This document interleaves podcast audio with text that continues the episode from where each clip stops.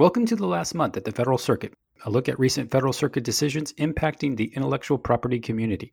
Finnegan partner Elizabeth Ferrill joins us now to offer a roundup of recent case developments impacting design patents. Elizabeth, one of the design patent decisions the Federal Circuit issued this year, Lego versus Zuru Inc., involved the interplay of different IP rights and requests for injunctions.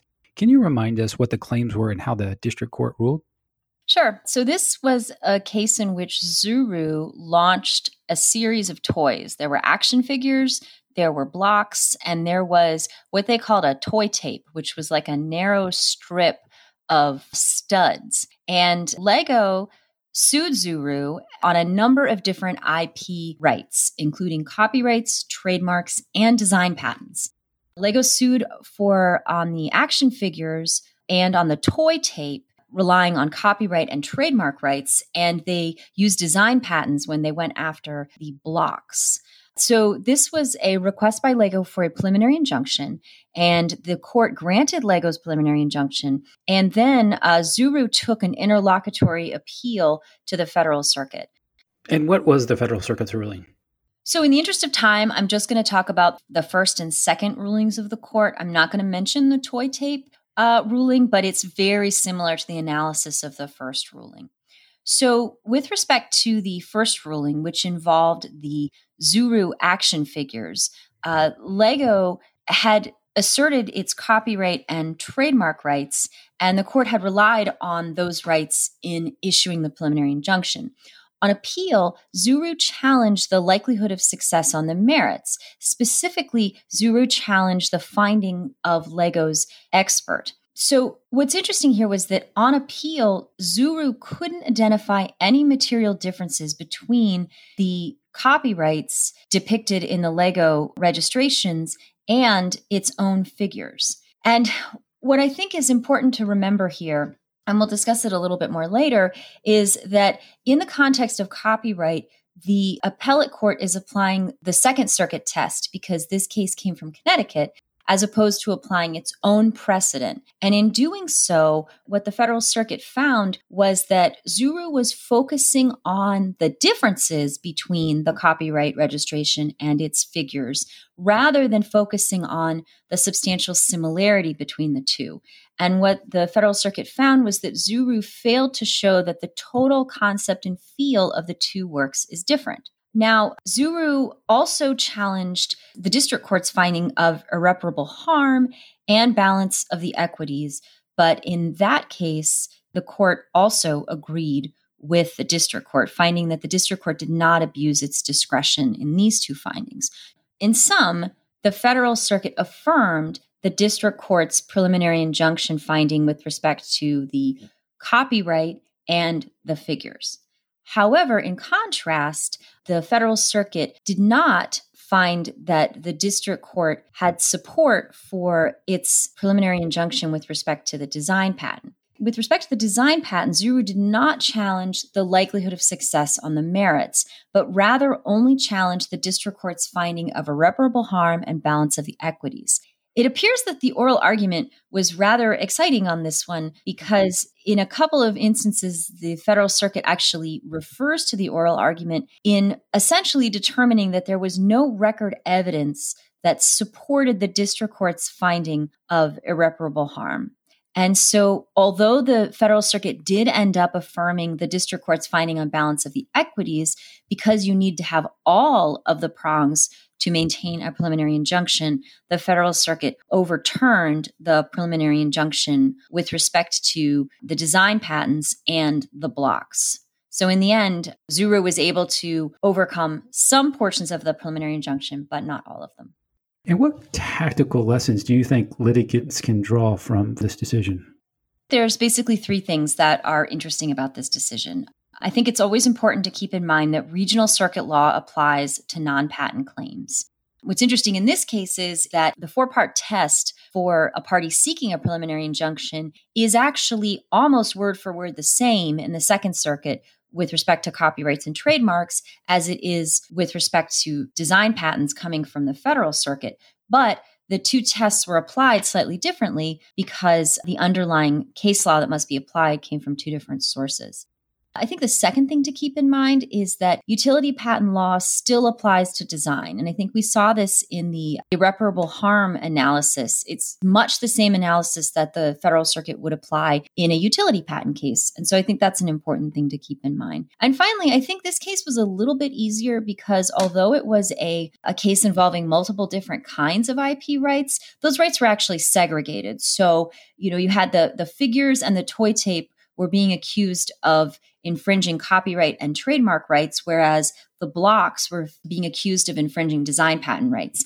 And so I think this is not like the situation where we find a single accused product that's being accused of both, say, trade dress and design rights, because in that instance, you then have to worry a bit more about how the two theories will interplay with one another with respect to trade dress and design rights, for example, you have to be particularly careful about your functionality arguments.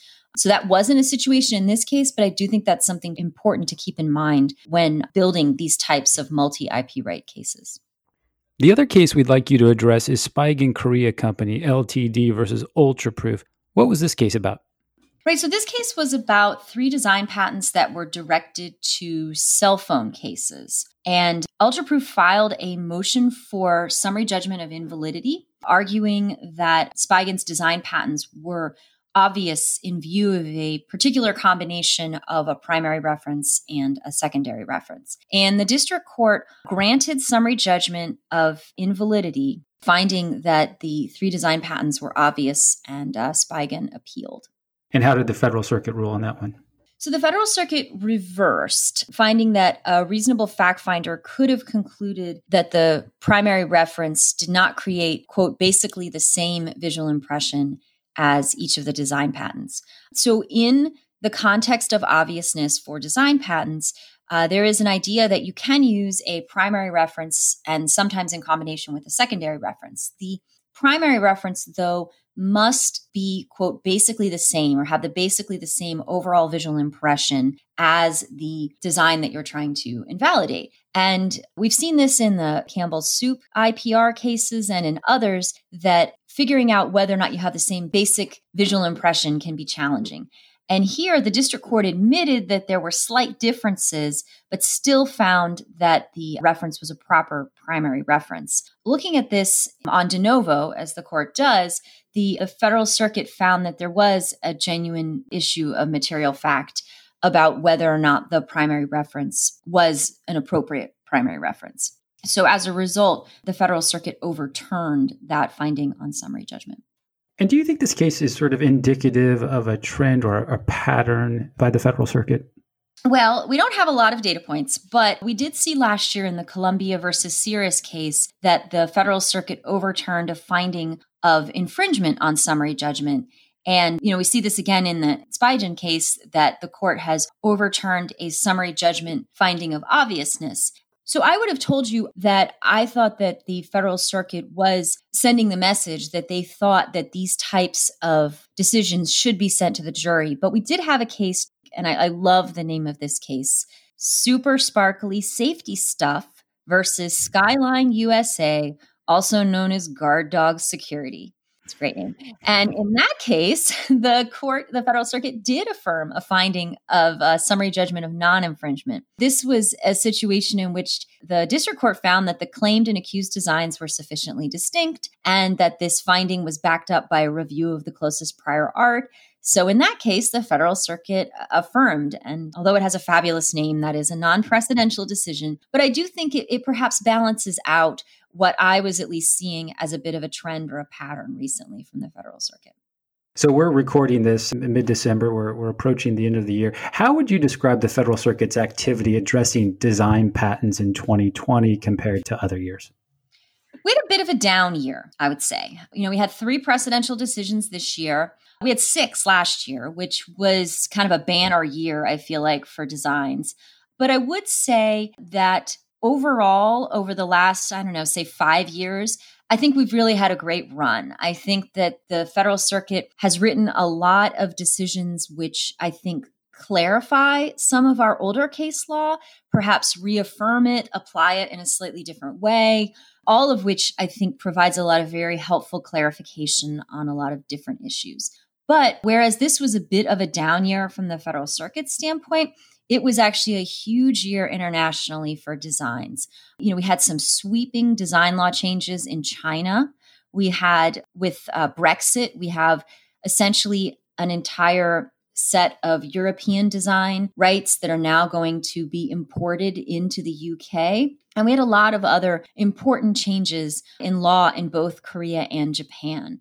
So while there wasn't too much going on with the federal circuit this year, we did see a lot going on in the rest of the world. If you're interested in learning any more about these uh, international changes, I recommend that you check out two of our recent webinars that we had. We did one webinar that covered the important changes in Japan, China, and South Korea. And then we had a second webinar that covered the important changes in the US, the UK, and Europe. And links to both of those webinars are available in the podcast description for this podcast. All right. Well, thank you very much, Elizabeth. You're welcome. Our guest has been Elizabeth Ferrill, a partner at Finnegan, one of the largest IP law firms in the world. For more commentary on intellectual property news and issues, to listen to other podcasts, and to receive additional information on the firm, please visit www.finnegan.com.